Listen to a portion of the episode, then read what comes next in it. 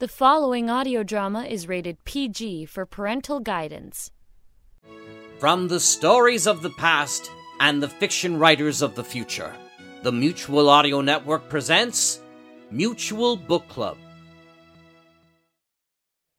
Welcome, everyone. I'm Jack Ward. Please feel free to snack on the scones or the fruit on the table over there. I think there's still some muffins left there as well. Today is our first meeting of the Mutual Book Club, and we will be presenting full novels by chapter at times. But we're also looking forward to present short stories and poems, both classics from the public domain, but as in today's case, a more recent writer. Today, it is my pleasure to introduce to you Mr. David Ault, who is reading my own short story, Witch Hunter a tale that takes place in the 19th century in a fantastic setting with a protagonist who hunts the strangest of game. So, without further ado, I present to you Mr. David Ault.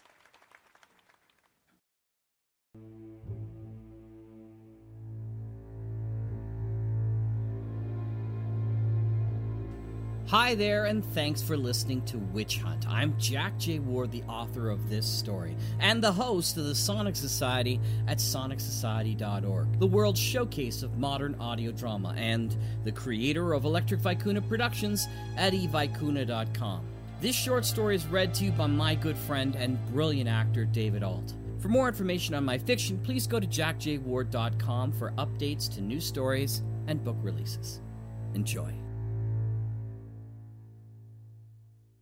Witch Hunt, written by Jack J. Ward. When Leopold Grayson walked up to me in the Foxwood, I was in the least of my good moods. One look at his companion made me even less receptive. My Guinness was barely quaffed, and the carefully groomed gentleman's appearance, mixed with that fiery red handlebar moustache, screamed bureaucracy. Alex, uh, Mr. Hunt, Grayson asked a little hesitantly. His nose twitched, I knew what that meant, and I cared nothing for it. Arrested was the Foxwoods' regular pub gossip. All sundry glared at the stranger duo at the antler adorned entrance. In a moment, though, the surprise abated, and the room took a collective puff on pipes and sips from spirits and ales. Listening intently, the Foxwood patrons leaned languidly, hoping to witness an impending beating. Now, Mr. Grayson, Leo, I believe I've been exceedingly clear as to the subject of addressing me in public. My lips tugged at a smile, but I resisted. I wasn't that angry yet, and Grayson was not a dolt to push the issue. Or was he? Mr. Hunt, he continued, looking down at his shoes, figuring that a gesture of acquiescence might allow him to continue. I relaxed my grip on the glass mug and let it sputter to the bar. Mr. Chambers has need to speak with you, let Mr. Chambers find me during office hours. There was a slight tittering at the back, quickly silenced by a more seasoned ale guzzler. But, but you don't have office hours, Grayson said, almost to himself. I lifted the mug's handle to my lips and turned back to my beverage. That does sound troublesome, I said. Chambers thumbed the bowler's hat between his hands and cleared his throat. England has need of your he coughed once. Special gifts, Mr. Hunt. I took another drink of the Guinness. It was particularly warm and slid down thickly. Wilson, the American, claimed beer ought to be cooled. He was a barbarian, and while I run with barbarians, I take special pains not to join them. Her Majesty, Chambers said, and then, as if a coil sprung in his voice box, blurted mid sentence, God save the Queen! Asked for you in person. Go to a pub in England or any of her colonies and yell, God save the Queen, and you'd expect a response of equal passion, albeit sometimes vitriolic. But nevertheless a response where every able bodied son of the Isle would raise a glass in salute. Any pub but Foxwoods, where Alexander Hunt was imbibing. I turned, the long slouch of my soldier's hat angled up my creased brow. Let her buy the drinks, I said. She owes a round. Of course, Chambers nodded. The man's face blanched, eyes two faded blue quartz frozen in pink marble orbs. He looked a wreck, waiting to fall apart at the worn joints. Trembling hand raised to the barkeep, he faltered, Whatever he wants. Chambers reached for a handkerchief and dabbed his long forehead. Well, this was the life I chose. I turned back to the bar and finished the guinea with a single swallow and slammed the mug home. Pull up a chair full of troubles, I said. The Foxwood pub collectively gave a settled sigh of both relief and disappointment. Taverniers in all corners turned back to their mates. Atmospheric conversations mixed shadows and pungent air as patrons continued the very serious task of getting stoned past silver. Grayson settled first on the stool, tipped his mug to the bartender, and twisted the end of his moustache. Stat, he called, much more at ease. Only one thing left to be settled the price. Chambers, still on the Queen's clock, didn't sit, but thrummed the wooden surface beside Grayson nervously. He set his bowler on the bar for a moment and then picked it up again. We've had some bad business in Whitehall, he said. I waited until my glass was filled once more. One that confounds Scotland Yard. Indeed, Grayson responded. And he's a fellow who's only to be caught with the nose of a witch hunter. The second Guinness flowed nearly as easily as the first down my gullet. Go on, I said. The glass rattled the counter for more. Chambers looked faint.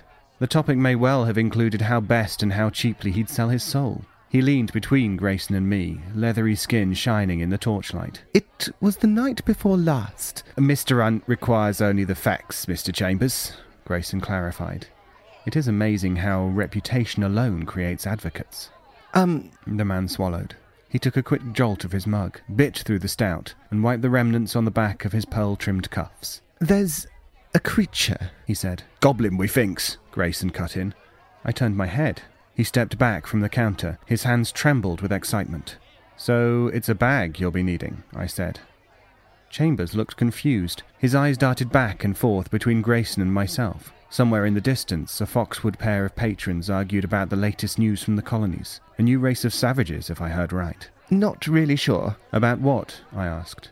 Chambers' lips pursed tightly. We just assumed the creature was a he, I suppose. His voice trailed off for a moment before I interrupted. No, a bag. In that I meant that it's to be snatched and bagged for Scotland Yard. Bureaucrats came thicker than ale. See, if and twere a dwarf. I'm well aware what we do with dwarfs, Mr. Grayson, Chambers said. His voice carried a terseness that caught the attention of the pub. I waited. The moment passed, and a belch from a table against the wall refocused feebled wits. The din slowly began again. Dwarves were a commodity the Queen could ill afford to lose. They smelled out precious metals, gold, silver, even minerals like diamonds. Any time a squat little man popped up in London, the word was to bring them in alive. Boxed up like cattle, dwarves get shipped to the mines of Africa. All for remuneration to pay for crimes against the crown. Although officially abolished in 1833, unofficial slavery offered great wealth for the crowns of Europe. Who knew what the Asiatic did? But all Christendom held the creatures tightly under thumb since Sir Walter Raleigh's culling. Word had it that while the Queen had a score or so in her service, Three times that number could be found in the employ of the King of Russia. That, of course, was England's problem. In the age of empires, they couldn't afford a fairy folk gap between nations. Enter the witch hunters. I knew of a few others the Crown employed. Toughened, brine sweated sailors with faces like old leather pouches. Vagabonds who earned their scars and misery in the Crimea during long, drawn out war. I cut my teeth on the exotics in the Indian uprising when Cambridge was commander in chief. By the beginning of the Ashanti War, I lost my taste for the worlds beyond England. Luckily for me, worlds within England needed taming. Hidden worlds. My job was to keep them ever thus. I listened to Chambers sputter on. We might just as well chalk up the sightings as vagrants or perverts, Chambers said, adjusting his collar. If it wasn't on account of the children. I turned on my stool and read his face. We've lost almost half a dozen street urchins in less than a day. Welsh mines, I said. It was well known that cheap labour could be bought with a lead pipe in a darkened alley. Children didn't even need lead across the noggin. Chambers shook his head and replaced the bowler on the counter surface. Wiping his forehead with a spotted handkerchief, he replied, We've eliminated that possibility. I sneezed violently enough to shift my cap. Are you well, Hunt? Chambers asked suspiciously. Well enough, I said. It's just a miserable cold. Dratted night to be out in a dank pub. Chambers placed a hanky covering his mouth as he spoke. Works best if you kill it with ale, I responded, draining half before wiping away the froth. So you'll find him, Mr. Hunt, Grayson broke in. I'll secure your child snatcher if it's still in Whitehall. Chambers handed a folded wad of notes. Grayson intercepted it, hand pressing down on Chambers. Don't none insult Mr. Hunt, if you'll please. But I thought the agreement was. The money's for Grayson, I said. Finder's fee. More like soldier's danger pay. Grayson drew his hand back, pound notes disappearing in his ragged coat. Chambers was nonplussed. And what do you want, Mr. Hunt? Diamond, I said, and held up my fist. Half the size. Diamond, but. Half the size, I repeated. No larger. If it's more than two inches or less than an inch and a half, I can't use it. And make sure it's square shaped. Chambers frowned. You have an expensive mistress. I smiled. The most expensive there is, and she's a mite nasty when she wants to be. I opened my jacket. Beneath the lining, Annabel rested, holstered. I drew her by the carved stock, her thick, smoky barrel tinged lightly against the edge of the bar. What kind of carbine is that? Chambers whispered. Lightning Blunderbuss. An Eastern European inventor provided it to me. Uh, Mr. Hunt trades in wages, Grayson said. No coin of the realm for my services, I said. It's a rule. Chambers' eyes narrowed again, looking down at Annabel. A diamond's a costly trade. There's one costly problem, or you wouldn't be here. Of course, if you feel your bobbies are up to the task, then I pressed from my stool, reholstered Annabel, and downed the beer in one swift motion. Evening, gentlemen. Grayson gave Chambers the eye and a quick shake of his head. The government man stood between the door and my exit. I've been instructed to provide you whatever you need, Mr. Hunt. He drew a breath in, releasing it in a measured, pained burst. Payment will be prepared.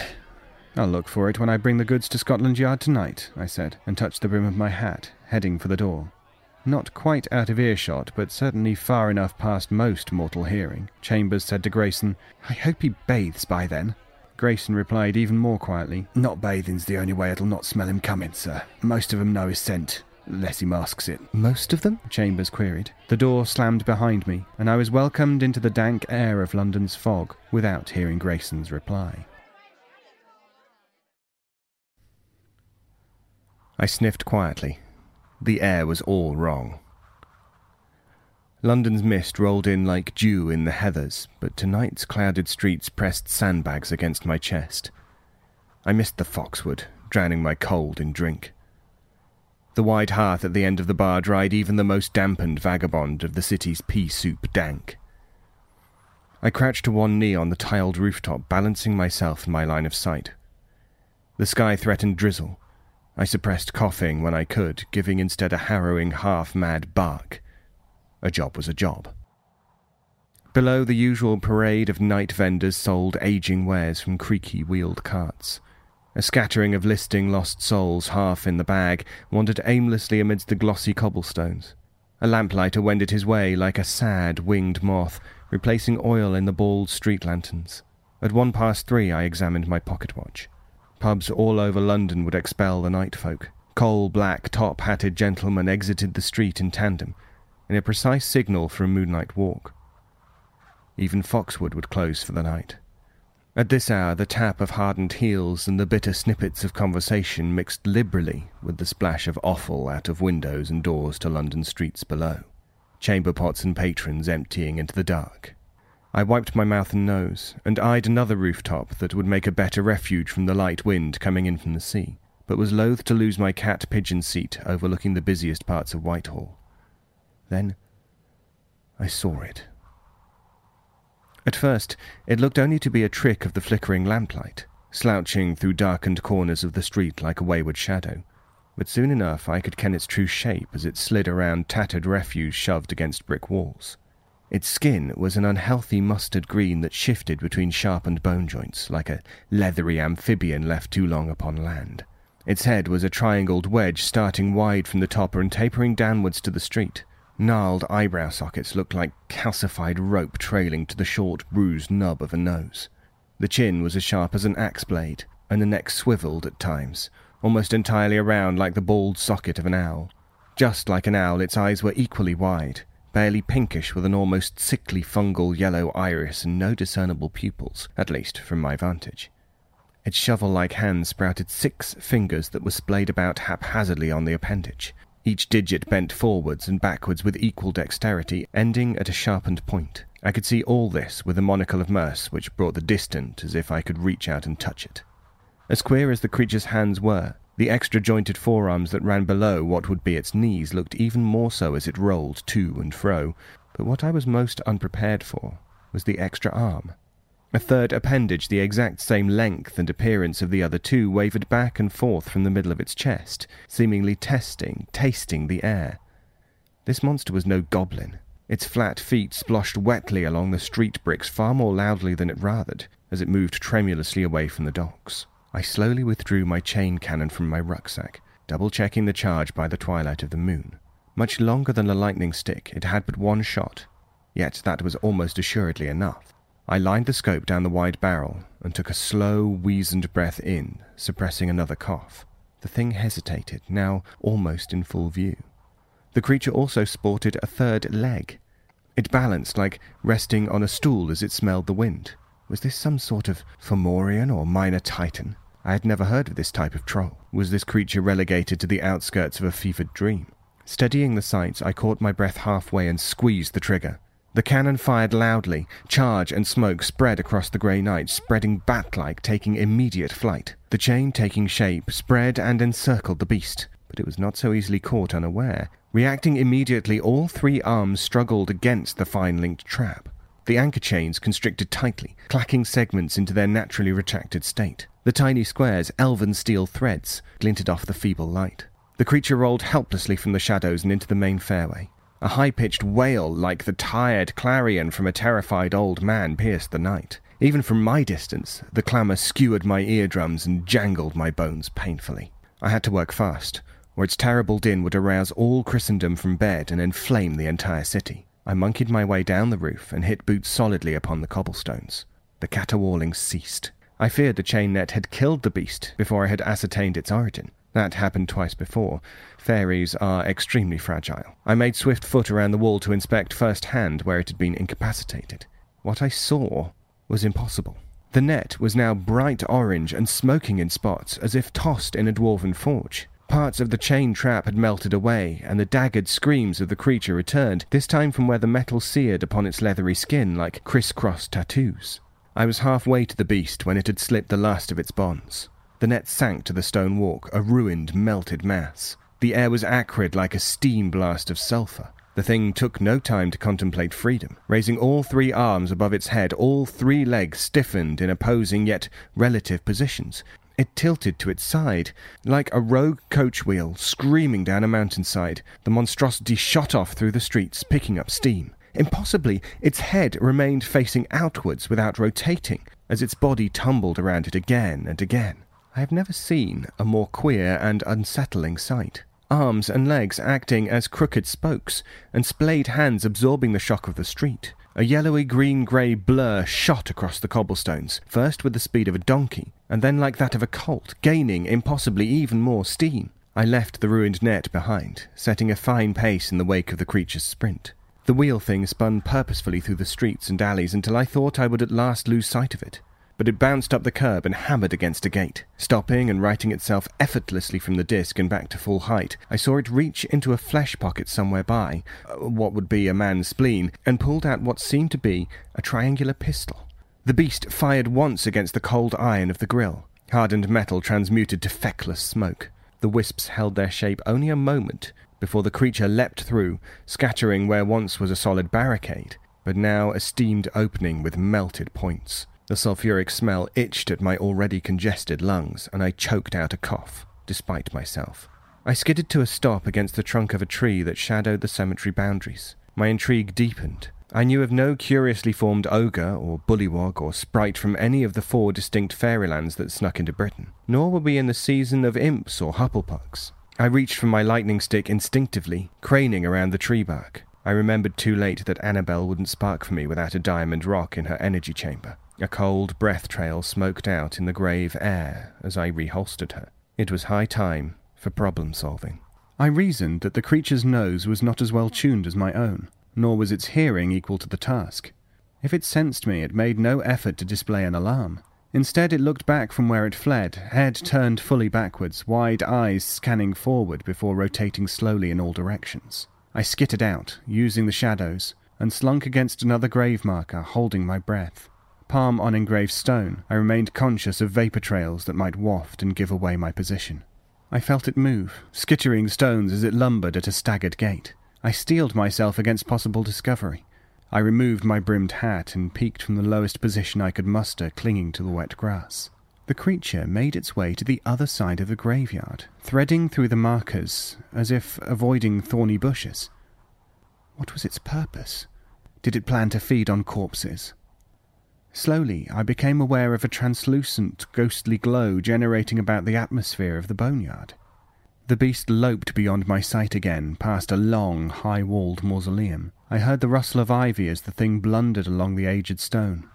It was not good at manoeuvring in tight spaces. With lots of room, it could speed off, a living wheel, but among the stone thickets, it had trouble moving laterally quickly.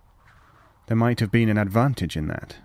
I took a moment glancing on either side of the monument, and then leaned against it, looking for a better vantage point. I reasoned that if it burst fire, either from an appendage or some weapon, then perhaps it was vulnerable to cold. I felt for the case in the lower left pocket of my coat. My hands grasped the item, feeling the light metal hinge open at my touch. The bluish iridescent glowed low to the ground so as not to alert my quarry. The blade snapped silently together in four pieces. A small film of hoarfrost tempered the seams. The bluish iridescent glowed low to the ground so as not to alert my quarry. The blade snapped silently together in four pieces a small film of hoarfrost tempering the seams. The hilt, another three pieces, this time treated oxbone, slid perfectly into place, creating my less than a yard of Northern Steppes sword. Luckily, the eerie glow through the graveyard hid the ice blue pulse of my blade, and I wrapped the assembled chilled weapon under the flaps of my hide-skin coat. A quick glance to make sure the coast was clear, and I pounced briskly from stone to stone, shortening the distance. Eldritch light drifting a milky blue across the tombs. I would meet this beast face to face to stop it.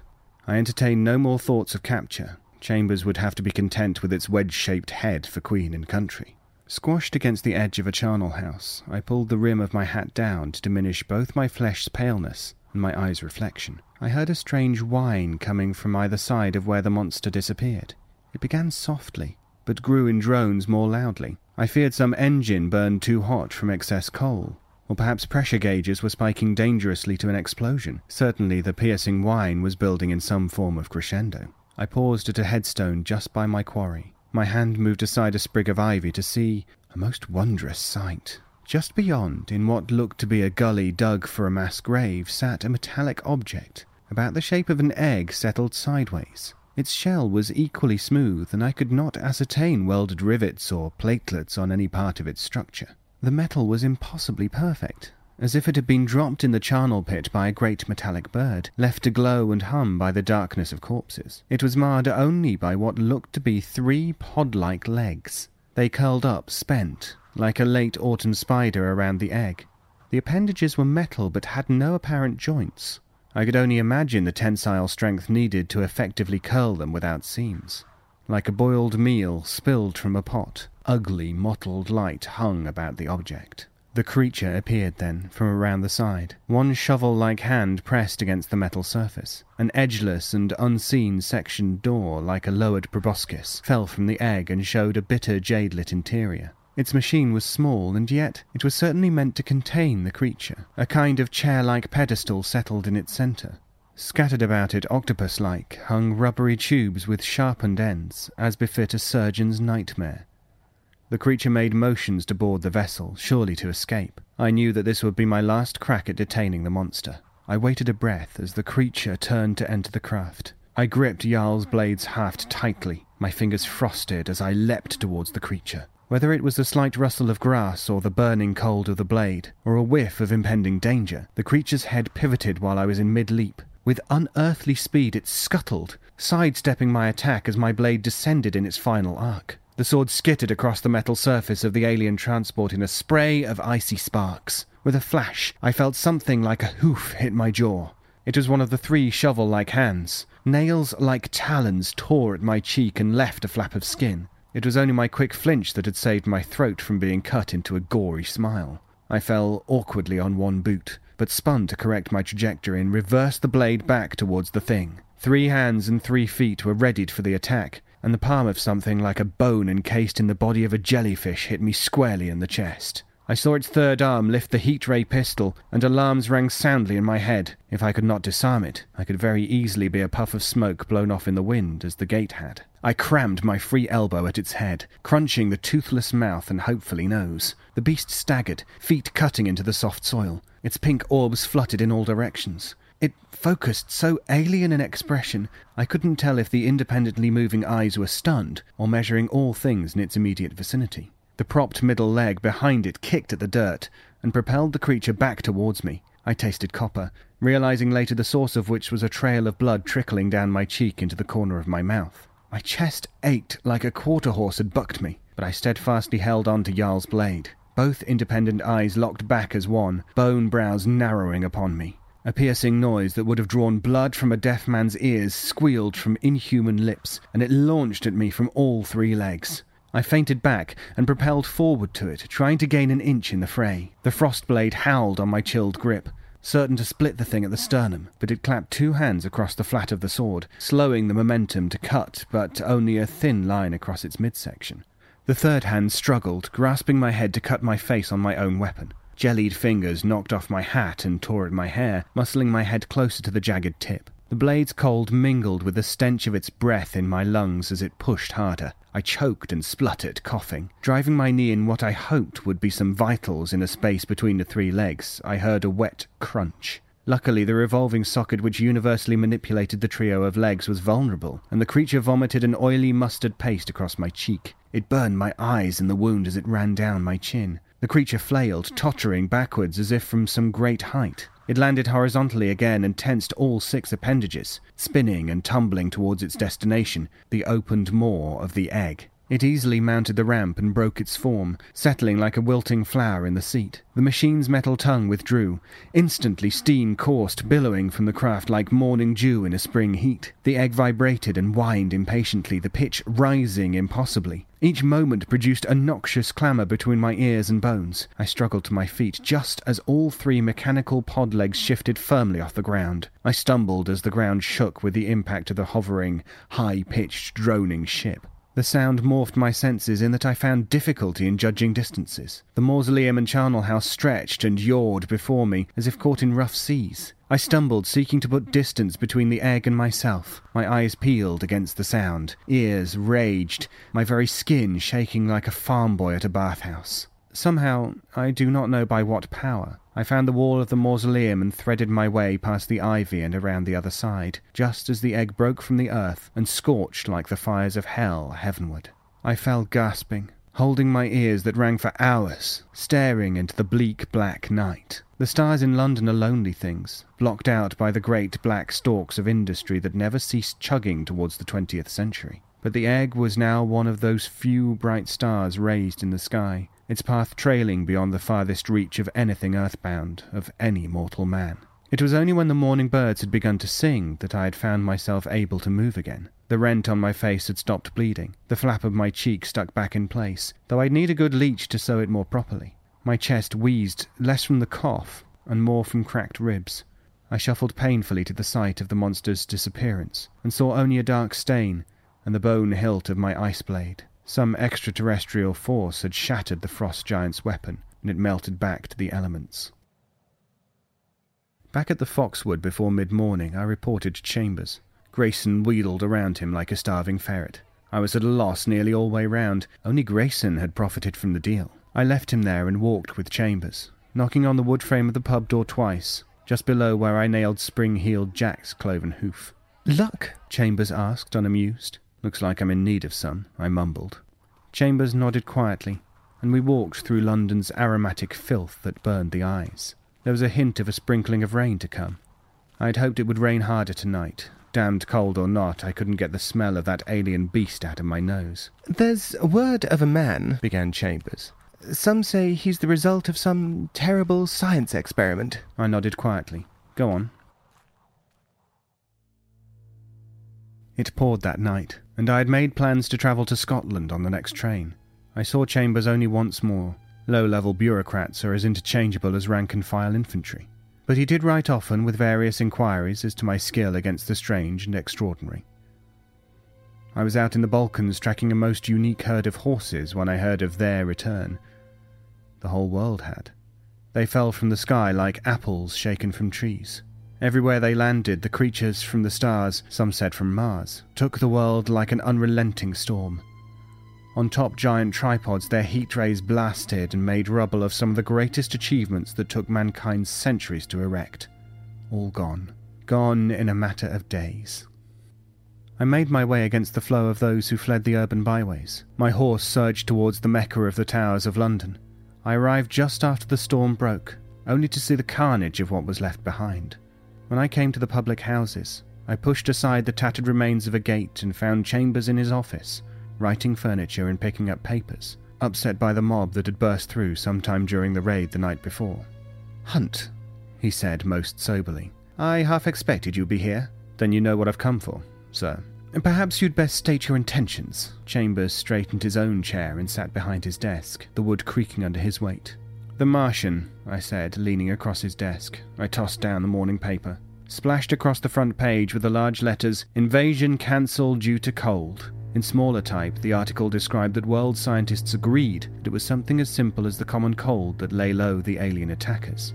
If you'll remember, I said, stabbing the front page with my finger, their scout that I sent packing, faced me when I was afflicted. Let me stop you right there, Mr. Hunt, Chambers said. He leaned back, pressing his thumbs in his vest pockets, straightening his collar and tie. Chambers leaned forward again, removing his reading glasses from the bridge of his nose to the desk in one smooth motion. Are you saying that the actions of an agent of the Crown, an agent that can never be acknowledged, infected a visitor from the Red Planet, perhaps the first, the result of which drew us into confrontation? Caused a confrontation? I raised my voice. I had started a few fights in my time and had little difficulty taking credit. A global fracas was quite beyond my best intentions. By infecting an alien with an earthborn malady that may well have been passed fatally to the entire Martian homeworld.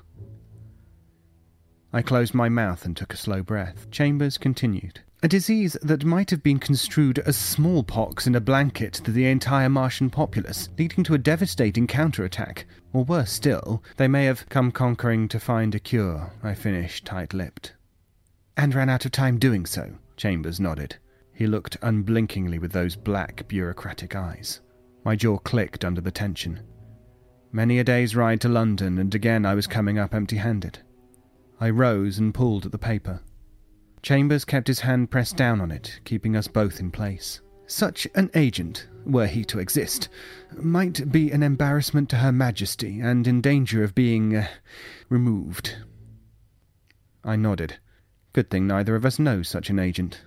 Chambers smiled wanly and removed his hand. I took the paper back and rolled it under my arm. Chambers replaced the glasses on the bridge of his nose and smiled thinly. Pleasure to see you again, Mr. Hunt, he said. I know where to find you should we have need. He started to shift through the papers on his desk, and I slipped out of sight. I had begun to wonder if the Martians didn't have the better deal after all. But how deadly, indeed, could a cold germ be? If it developed its own bureaucracy.